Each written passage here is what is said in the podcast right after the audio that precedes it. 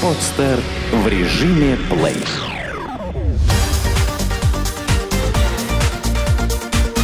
Банк.ру. Информационный дайджест.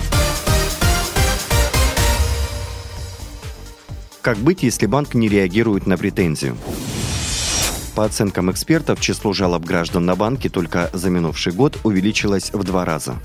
На что жалуются россияне? Как правильно составить претензию и что делать, если банк на нее не реагирует? По словам пиар-менеджера Агентства финансовой и правовой безопасности Вероники Климовой, чаще всего клиенты жалуются на недостаточное предоставление информации о начислении штрафов, процентов по кредиту.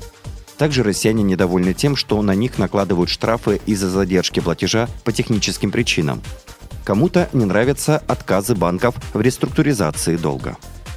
При возникновении спорных ситуаций юристы советуют направлять в банк официальную претензию. Суд не будет рассматривать ваше дело, если требование в банк не направлялось. Кроме того, если требование было необоснованно отклонено банком, то клиент вправе в судебном порядке взыскать моральный вред, неустойку и другие санкции, предусмотренные законом о защите прав потребителей. Ведущий юрисконсульт юридической компании «Базальт» Дмитрий Петеримов отметил, что определенных требований к форме претензии не существует. Однако в ней должна быть отражена следующая информация. Номер претензии и ее дата, суть спора, требования об устранении нарушений, срок рассмотрения претензии. Передавая документ в банк, необходимо получить подпись сотрудника на копии претензии о том, что он ее принял – также стоит записать номер претензии и заказать уведомление о прочтении. По закону о защите прав потребителя претензию клиента должны рассмотреть в течение 10 дней. Однако данный закон не дает четких сроков рассмотрения жалоб банками, поэтому если конкретный срок не предусмотрен договором, его следует указать в претензии. Обычно этот срок составляет 14 дней при почтовом отправлении. Директор Департамента продаж и продуктов Росгосстрахбанка Верен Ли отметил, что сроки ответа по претензии зависят от сложности проблемы и составляют, как правило, от 1 до 20 рабочих дней. Начальник отдела по работе с претензиями банка Home Credit Иван Артамонов добавил, что вопросы, поступающие в сообществах банка в социальных сетях, обрабатываются круглосуточно, и на них банк реагирует в режиме онлайн. Если банк ответ на претензию не предоставил, то, как отметила гендиректор юридической компании «Кобзев и партнеры» Полина Кузнецова, необходимо направить жалобу в Общество защиты прав потребителей либо Центробанк. Как чиновники позаботились о покое должников. Чиновники, кажется, услышали мольбы должников и намерены всерьез ограничить возможности банков и коллекторов по выбиванию долгов. Как отмечают эксперты, шансы, что поправки примут, очень высоки. Поправки подготовлены Минэкономразвития ко второму чтению закона о потребительском кредитовании.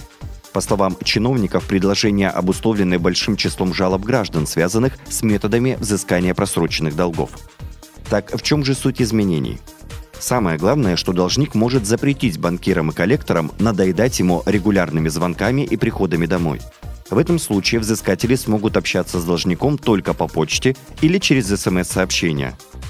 Возврат долгов можно будет требовать лишь два раза в сутки и исключительно в дневное время.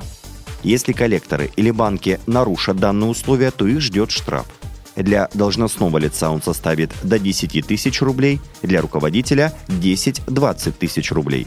Саму компанию могут оштрафовать на сумму до 100 тысяч рублей или приостановить ее деятельность на 3 месяца.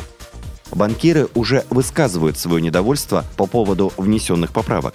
По их словам, наказания очень жесткие, поскольку, например, для банка приостановка деятельности означает гибель всего бизнеса. Кроме того, как сетуют в кредитных организациях, поправки могут серьезно расшатать платежную дисциплину всех заемщиков. А если все заемщики начнут массово задерживать платежи, то банки не смогут платить проценты по вкладам, и тогда пострадают ни в чем не повинные люди.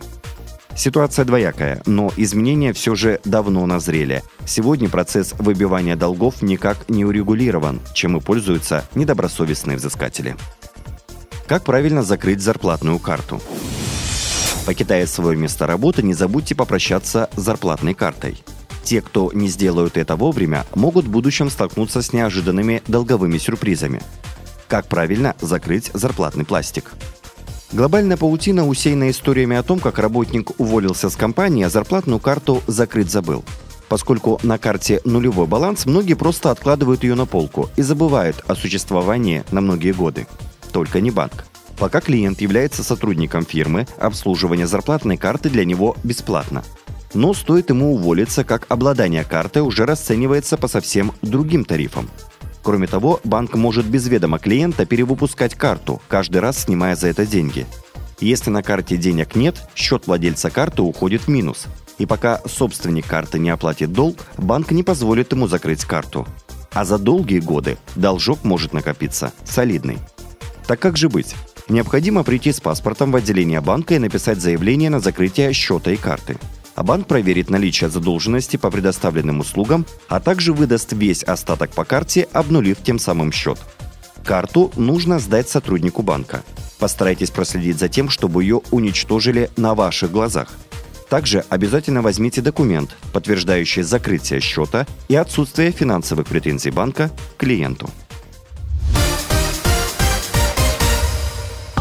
Сделано на podster.ru Скачать другие выпуски подкаста вы можете на podster.ru